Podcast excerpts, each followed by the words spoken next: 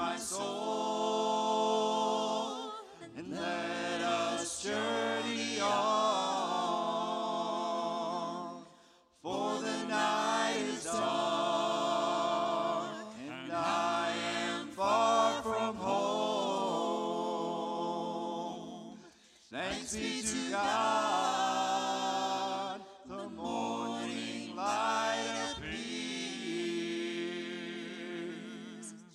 Storm is passing over, over. The storm is passing over, over. The storm is passing over. Hallelujah.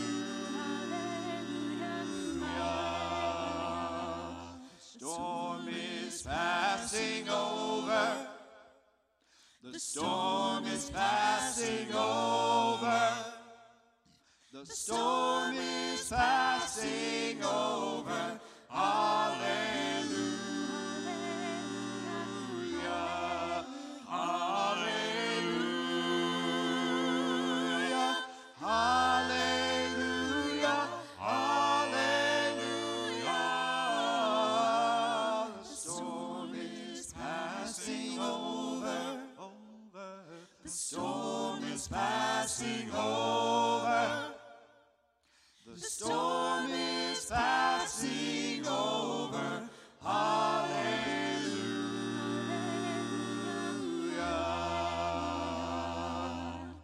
Encourage my soul.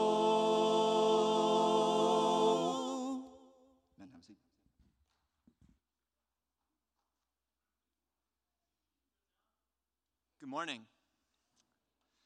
Thank you, Jeff, for that wonderful introduction.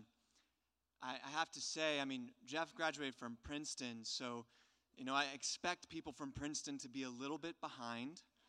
Um, a couple weeks ago, I did defend my dissertation, so I am finished with my P H D, and I am officially a doctor. So, but Jeff's from Princeton, so he would be, you know, he needs a little time to catch up on that. I am, uh, I'm very thankful to be here. I... A personal note here, I actually got hit by a car in the fall. I commuted by bike to Emory, and so I need to wear my sunglasses. I am not trying to not look at you, and I'm also not masking the fact that I might cry because we're saying goodbye. But is it all right with all of you if I wear my sunglasses? Because the lights, I mean, I got a concussion, and you know how Bono always wears sunglasses? I'm basically Bono. Thank you for your understanding.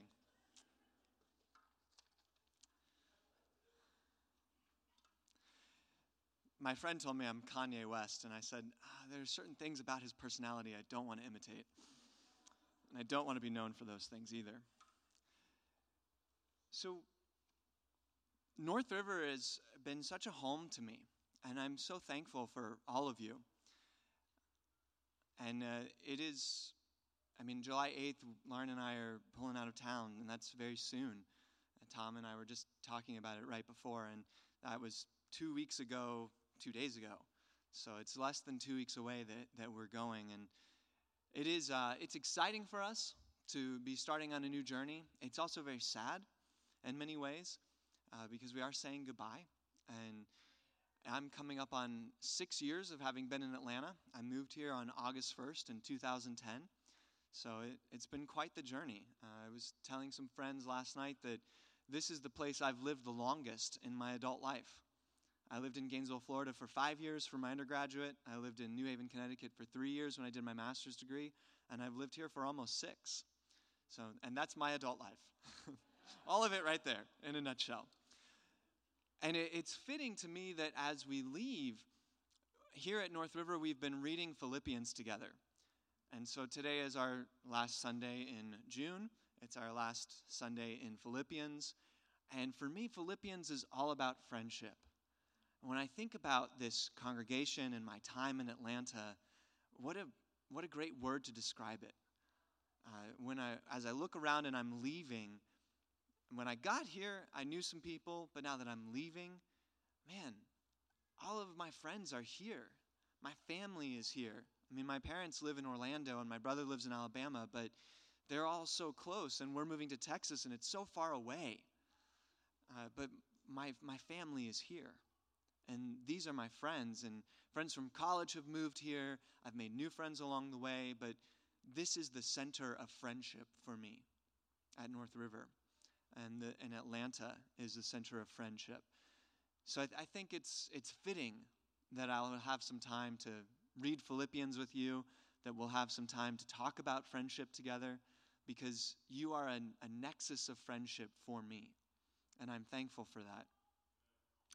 I will warn you on the front end that they did say abbreviated service, but then last night Tom told me at least twenty-five minutes. I guess he wants his money worth, his money's worth out of me before I move. So I'm not going long. He told me, go at least twenty-five minutes, maybe thirty. So there you go. When I think about uh, friendship here, though, some of you have been here as, as long as I have, most of you. Some of you have not. When I moved here, I mean, I, I was not as old as I am, obviously, but I was in my mid-twenties, and I was single. I was not planning on getting married. I wasn't really sure about how involved I could be at church. Um, Lynn described it to me, I guess, about a year and a half after I'd been here. She said, oh, yeah, I remember when you moved here, and you used to come late, sit in the back, and leave early. And that did describe how it was, because I was a little skittish about being around. Um, I'd, I'd had some things happen when I was in Connecticut that were challenging for me. My relationship with church was strained. I'm sure none of you have ever been there. None of you are there right now, I'm sure, either, because North River is perfect. More on that later. But um, I, it was strained. My relationship was strained with the church. My relationship was strained with people in the church. My friendships were threatened. And I think when we read Philippians, what we see is Paul talking about friendship. He talks about the great friendship he has with the Philippians. He talks about the friendship the Philippians share with one another, the fellowship they all have together. And then he talks about what that can look like, how Christ can transform that, how it can be different because of Christ. And then he moves into, but what threatens that? What is it in our lives, in our world, in our, our communities that threatens the type of friendship that we could have? And then he closes out by talking about how great it is once more to be with Christ, in Christ, among Christ, as a group. So that's just a preview of, of where we're going to get to and what I think Philippians is about. But North River and my friendship, because Paul talks about Philippians and their friendship, so I want to tell you about my friendship with you and take a page out of his book. I moved here again, and I, I was a little skittish around church, and Jeff Hickman will remember this probably, but he wanted to get together with me. Jeff was leading the Edge ministry at the time, and as a very good shepherd does, he tried to get together one-on-one with everyone who moved into the ministry, joined the ministry. So Jeff said, "Can you know? Can we get some time, John?" And I avoided.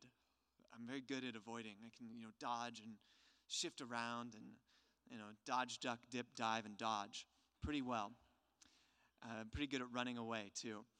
So I, I was like, yeah, sure. Yeah, we could get together, and fully intending to dodge and not get together. And so I kind of put Jeff off for about six months. And then my old roommate from college, Jeff Childs, moved here. And we came up with a plan together because Jeff started wanting to get together with Jeff.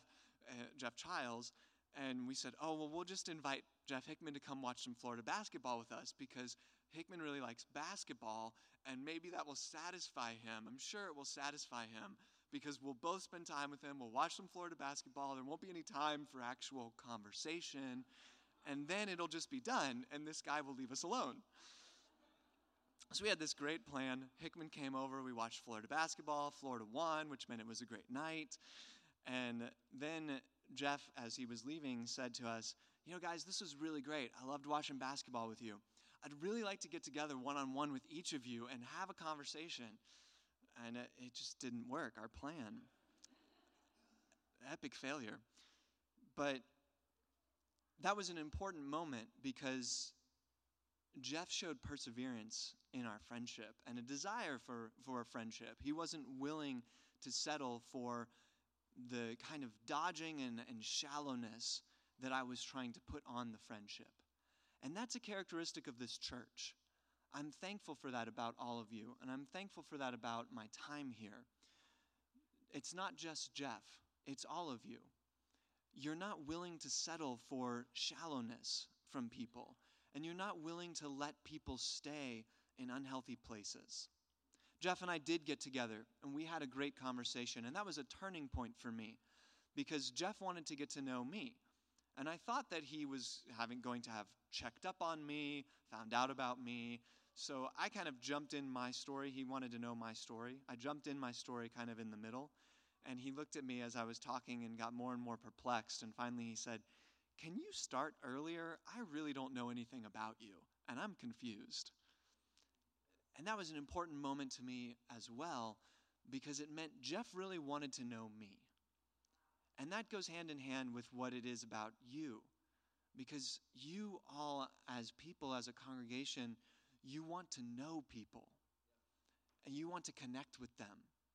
And I've felt that since I've been here over the past six years. And that, that is a love of Christ moment. That is how Jesus interacted with people. And that's how we're called to interact with people. And I'm thankful that that characterizes this church. You know, time moves on, and Jeff convinced me to go to a leaders retreat with the Edge Ministry. That was a big moment for me. I hadn't been to a leaders retreat in a few years and did not want to go to a leaders retreat. It was a tough car ride. Jackie Webb was in that car ride with me, and she had to deal with me talking about how I did not want to go to the leaders retreat for the entire drive. Poor Jackie. You can sympathize with her later.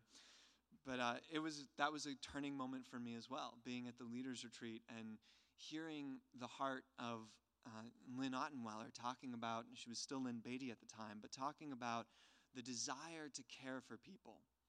And some of the systems that I'd seen and the and the ways that I'd seen church interact had caused some difficulties for me. And Lynn was talking about ways that they wanted to do things, and I was starting to get a little bit funky. I was starting to feel some things and starting to get upset. And And Jeff had told me before the retreat started, which is also important, but he said, if you feel things, just tell me. Just tell me, hey, I'm feeling things, and this is what I'm thinking, this is what I'm feeling. And he really wanted to know. And he said, you don't have to have it fully developed. Just tell me what it is you think. I want your thoughts. Um, and that's characteristic of this church as well. You want people's involvement and their gifts. But the way that Lynn talked about it as it moved on was she said, and I, I will never forget this, but she said, you as leaders, you family group leaders in the Edge Ministry, you are not responsible for the people in your groups. You're not responsible for their souls. We need to talk, though, and we need to be able to converse, and we need to, to we need to be able to help you, because as shepherds of this ministry, we do bear some responsibility for all of you. And that was an important moment for me, because it made me see, okay, there are systems in place, and maybe I have some problems with them, and maybe we can work on having better systems. I mean, there will always be the need for improving our church, right? The church is never going to have arrived. But if the heart is there, that the reason why we're doing what we're doing is because we care about one another. We care about our friendships. If that's the heart behind what we're doing, then I can be here. And that is the heart of North River. Uh, when I talk about North River, this will be my last little piece about North River. I know you guys are tired of me telling you all the good things about you, since you know them all already. But when I talk about North River, one of the things that I always say is that this is the healthiest congregation I've ever been part of. And the reason why I say that is because of the humility. And that's a humility that's born out of the love that I just described.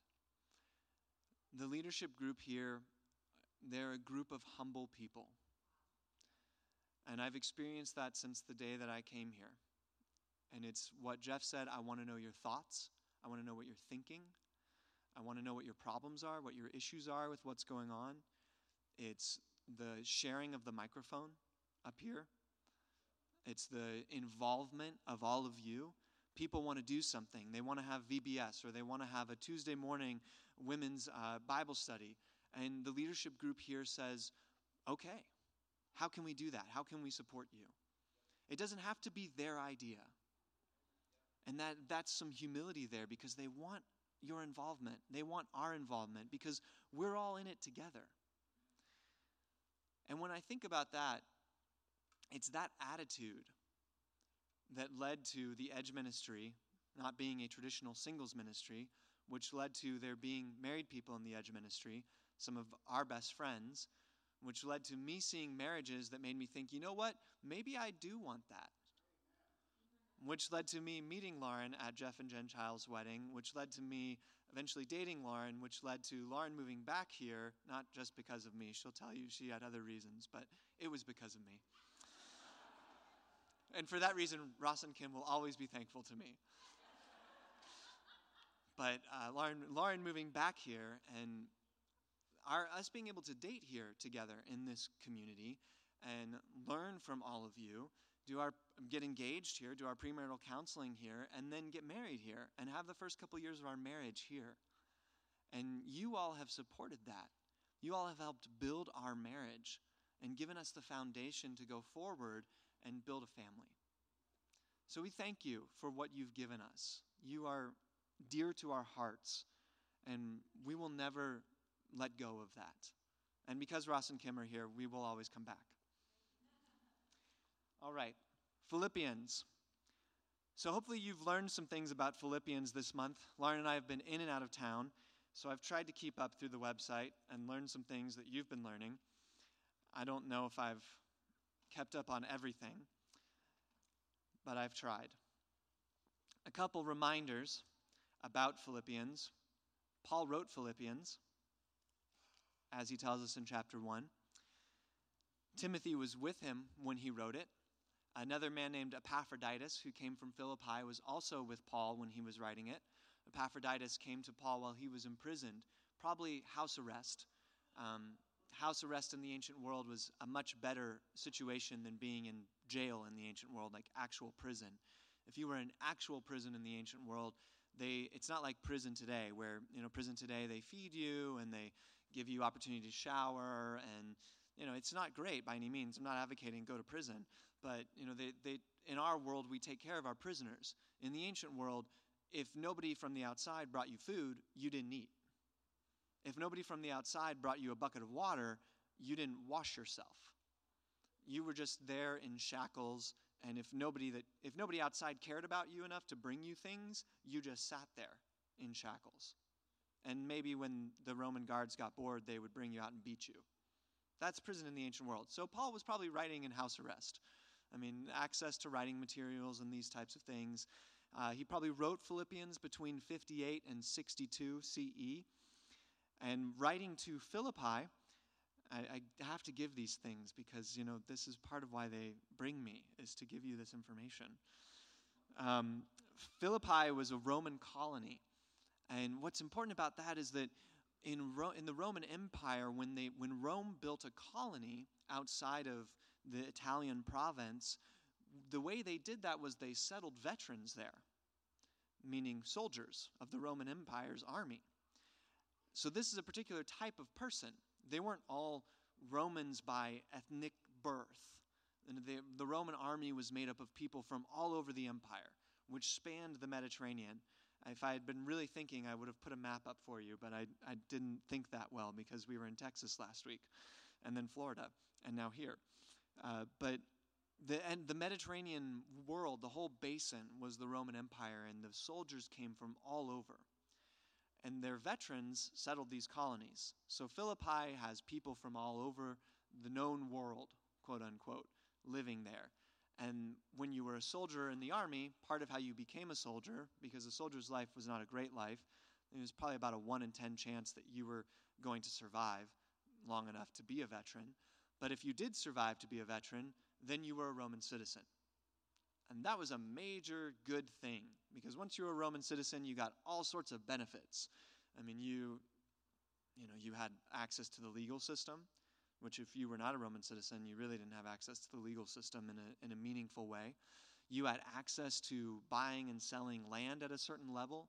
You had access to something that was called the patronage system, where somebody might, somebody who's wealthy might take you on as a project and help you get a little bit of wealth yourself. I mean, you weren't necessarily going to become as wealthy as them, but they, it was kind of their way of gaining status was to help other people get wealth. And that made them more prominent in the empire. So it, there's economic benefits, there's social benefits. I mean, becoming a Roman citizen, it's kind of like getting a college degree today. You know, a lot of times they say, if you get a college degree, it opens all these doors. Becoming a Roman citizen opened all these doors and more. So that's why people were willing to risk being in the army and not getting fed very well, getting very ill, dying on the front lines, all sorts of things. And the Romans would send their armies all over the known world, and you had to march everywhere. No cars, right? And if you're just an infantryman in the Roman Empire, you don't get a chariot, you don't get a horse, you are walking. And they don't really give you good footwear.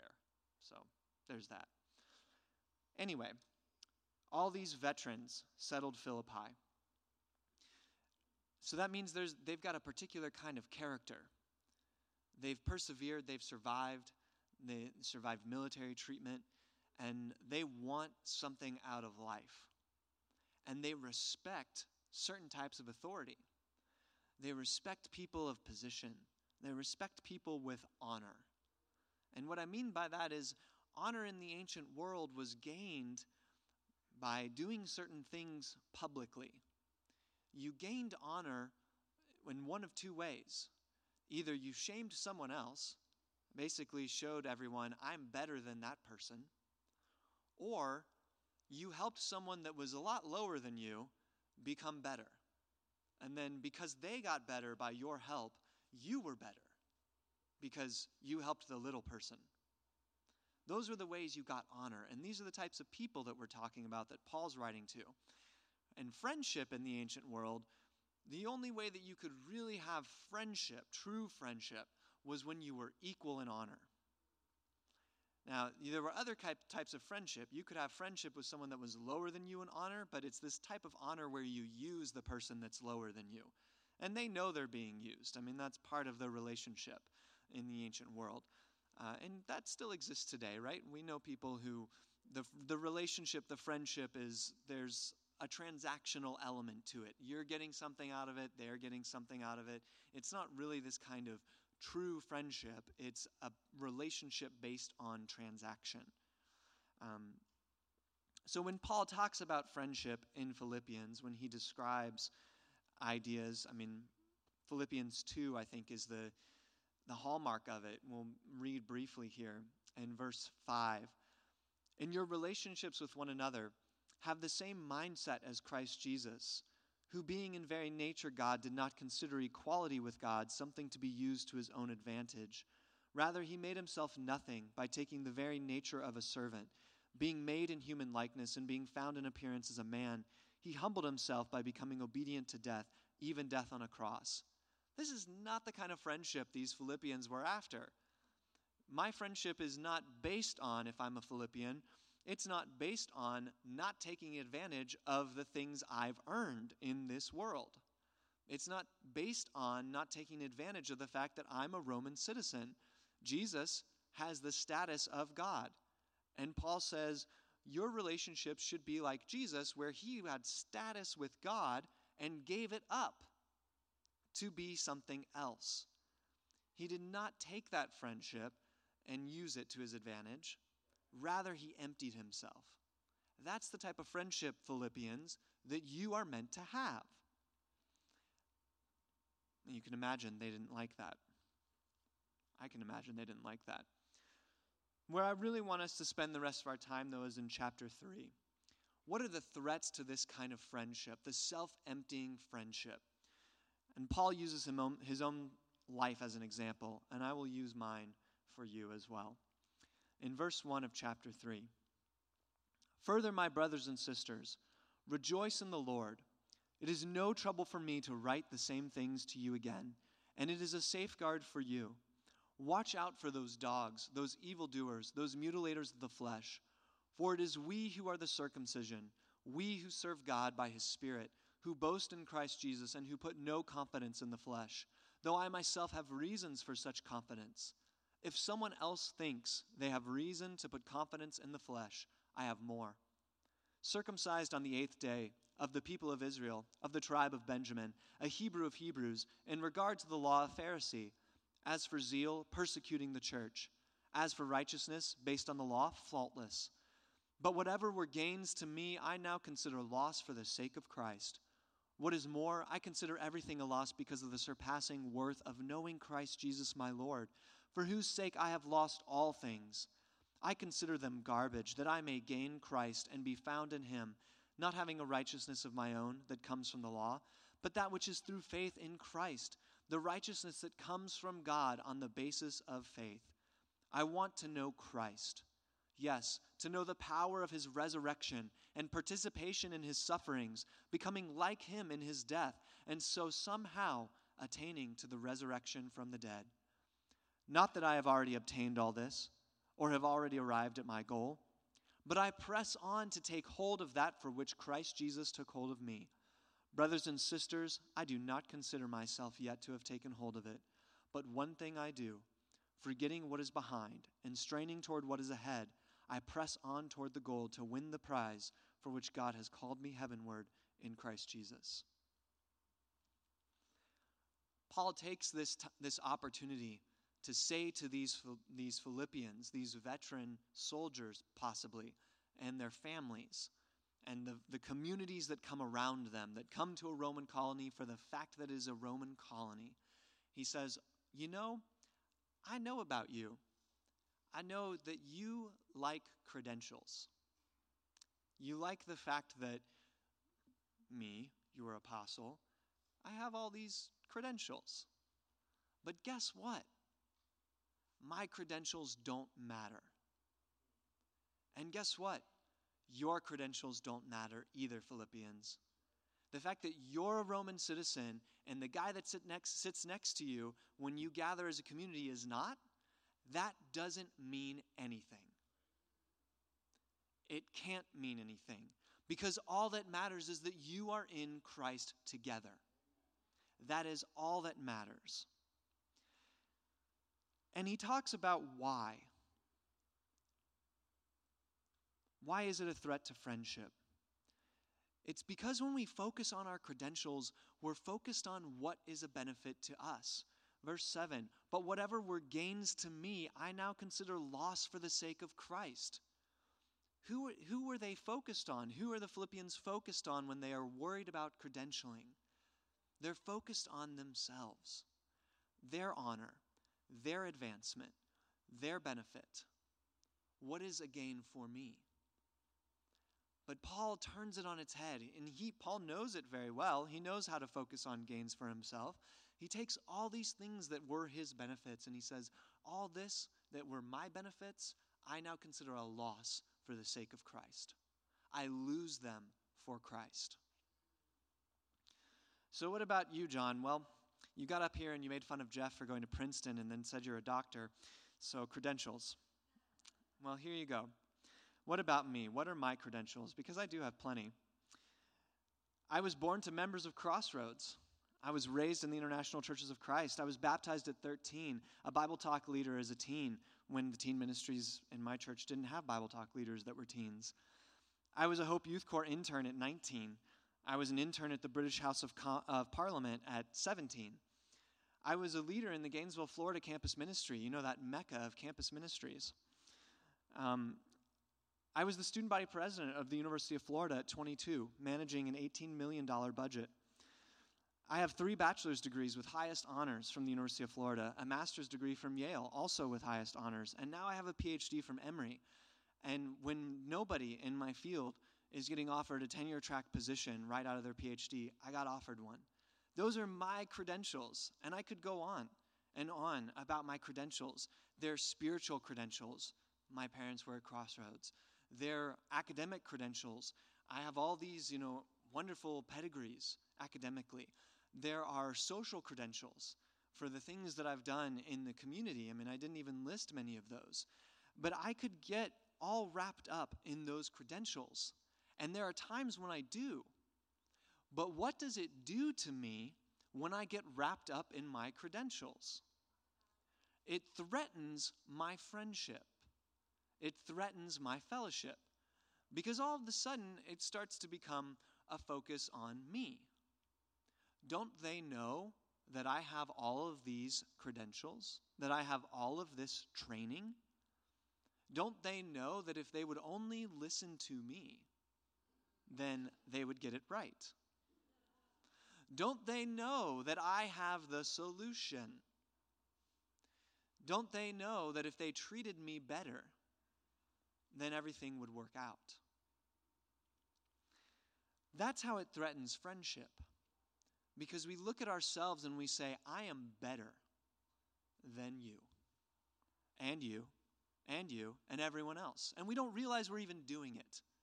Because we're so focused on ourselves, we don't even realize that we have taken ourselves and elevated ourselves above everyone else.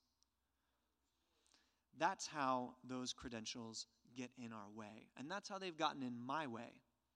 Because it can even happen here at North River. I can look at North River and say, oh, well, if North River would only listen to me, because I know. I know the answers. Do I really know the answers? I don't know. Maybe I do. Maybe I have some thoughts that could help, but I'm not the one who is trying to fix everything all the time. Maybe you have some thoughts on how North River could be better. You might have some really good ideas. We all probably have some really good ideas. How do we do that together? With humility. We make suggestions, and you know, if nobody takes them, that's okay. We're all brothers and sisters, and we are a family, and we live together. I, I grew up in a family of four. It was pretty small, but guess what? I was the youngest, so my suggestions didn't get taken very often. That's how it goes. Sometimes they get taken now. That's nice. I like it when my suggestions get taken. What is it for us, though, as, as North River? I meant everything I said at the beginning. North River has some amazing credentials.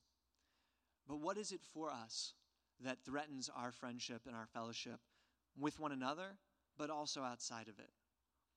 I mean, we've, we've had an amazingly healthy congregation. Things have changed a lot since I've been here. We can no longer all fit in this room. And when something is healthy, people want to be a part of it. Is that a credential that we summon? Oh, people want to be here. We're healthy. Is it a credential that we summon that we, we're growing numerically? I think it's great that we're having this service with our, our sister congregations and people that we know from all over Atlanta this afternoon.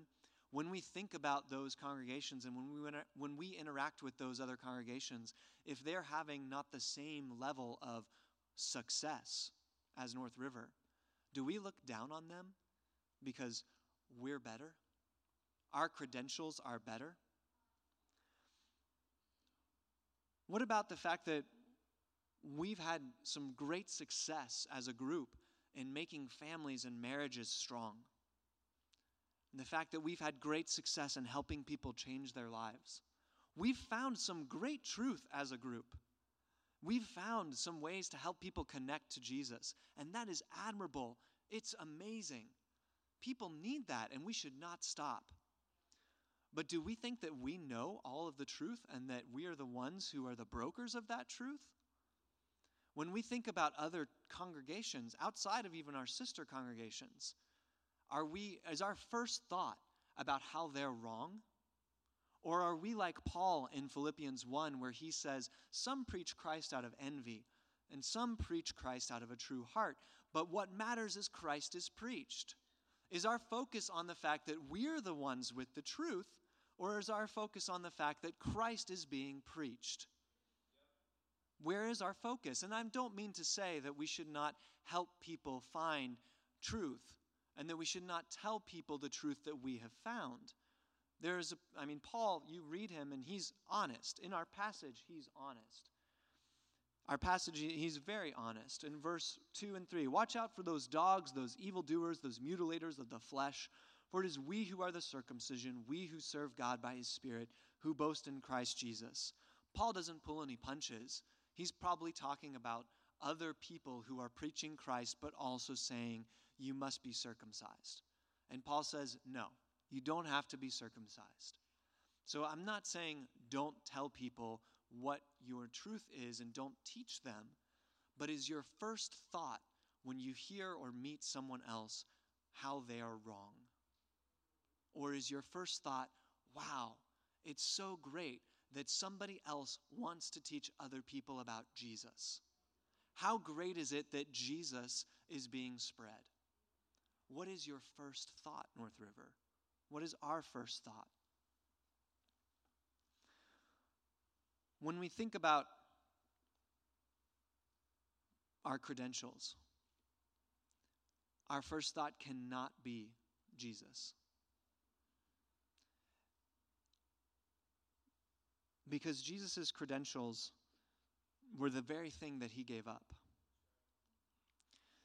And Jesus refuses to be a credential for us. We can't walk around as a people and credential ourselves through Jesus. We are in Christ, and being in Christ transforms us. It makes us different than who we are, and it calls us to act differently than how we have been acting. And each time we encounter Christ, that call is renewed. When we encounter Christ on Sunday morning, we do it together as a group. We take communion together.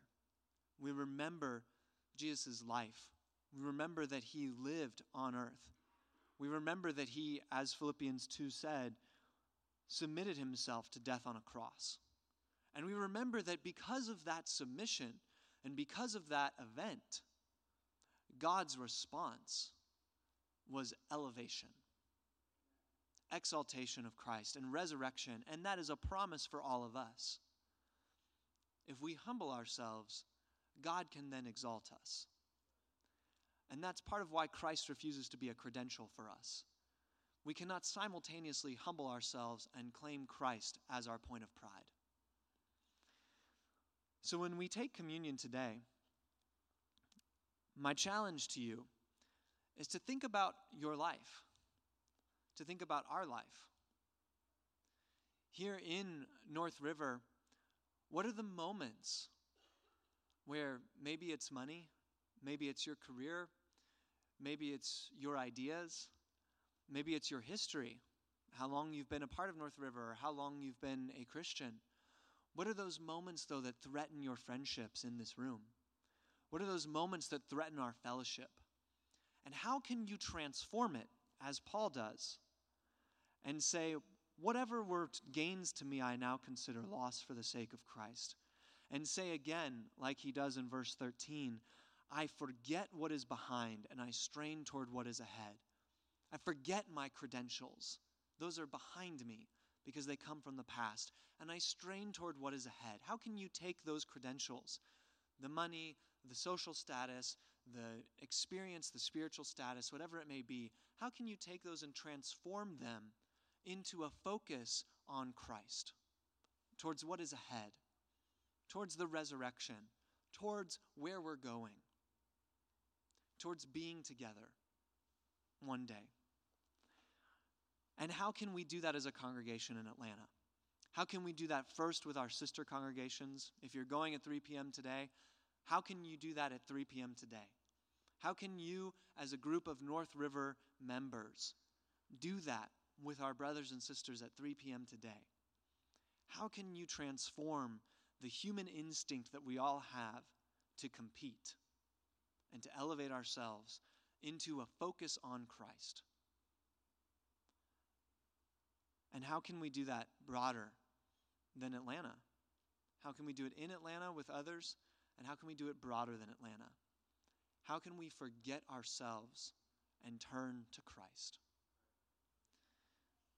It's fitting that I should leave with a question, because my friends tell me that I always ask questions. But that is my question to you. And as we take communion, I hope that you can consider the way that Christ did that for us.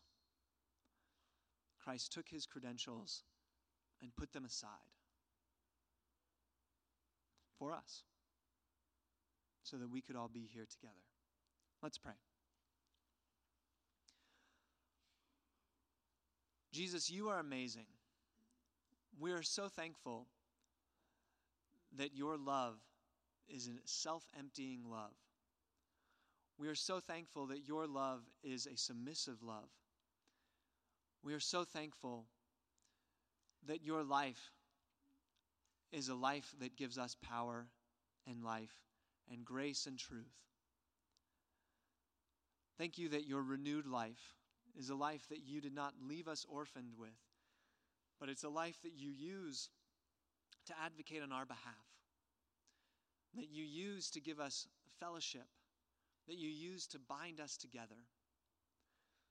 Thank you that your life is a life that you use to give us the Holy Spirit. Holy Spirit, teach us and guide us, form us into people who are full of the love that Christ has and that Christ displayed. Turn us towards God. Turn our hearts toward God and away from ourselves. Turn our hearts toward Jesus. Turn our focus towards Jesus so that we may submit ourselves as Jesus did. God, teach us to be humble. We want to humble ourselves so that you do not have to humble us. Father, help us as a group. Guide our paths. Guide our leaders. Guide all of us as we go forward from this place today. Teach us to be full of your love, and teach us how to be truthful people who are willing to go there with people, but are willing to go there in a humble way and teach them what we know, but not insist on our own credentials. It's in the name of Jesus we pray. Amen.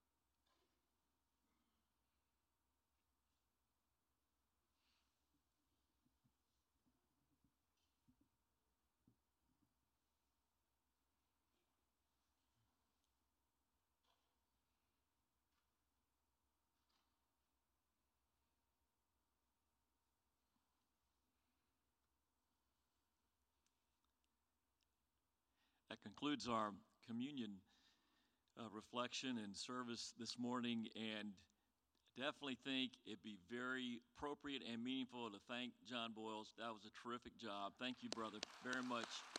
Mm. I think for most of us, in the book of Philippians, as we study through it again and again in the weeks and years ahead, that we'll remember that Philippians chapter three, and to realize that focusing on, on any credentials that we may have as an individual or as a church takes our focus off of Jesus, limits our friendships, and that if we can stay focused on Jesus, not on ourselves, our lives will be better, our marriages will be better, our church will be healthier. And that was very meaningful and worth a lot of reflection. And John, thanks also for sharing, sharing your heart and sharing a piece of your journey. I don't think John's the only person that suffers from being a little skittish or a little skeptical, you know, sometimes in working through different things that we have in our lives with our background, church, family, et cetera. Uh, we're all a work in progress still. North River is, and each one of us is as well. And so hopefully uh, that, that sermon, that lesson, the communions helped us, you know, focus on that humility in ways that we can grow. And uh, John and Laura, we're going to miss you, but uh, we know you'll be back, and this is one of the wonderful things about being a close spiritual church family is that we can stay connected and close even as we kind of spread out around the Southeast and around the world. It makes our reunions just that much better. Well, before we're done today, we want to take up our, our weekly uh, contribution and hear a few words from Jesus. We all have our opinions about money and finances. Let's face it, we know that. We all have our credentials and the way that we sort of think through things. But why don't we take a moment and listen to the one who needs no credentials but himself, that's Jesus, on this important topic about our finances, how to order and prioritize, and to be able to think just in the right way. And so as you give this morning, or as you reflect on the giving that you've already done online or will, let these words of, of Jesus be able to frame our thinking and help us with our whole view.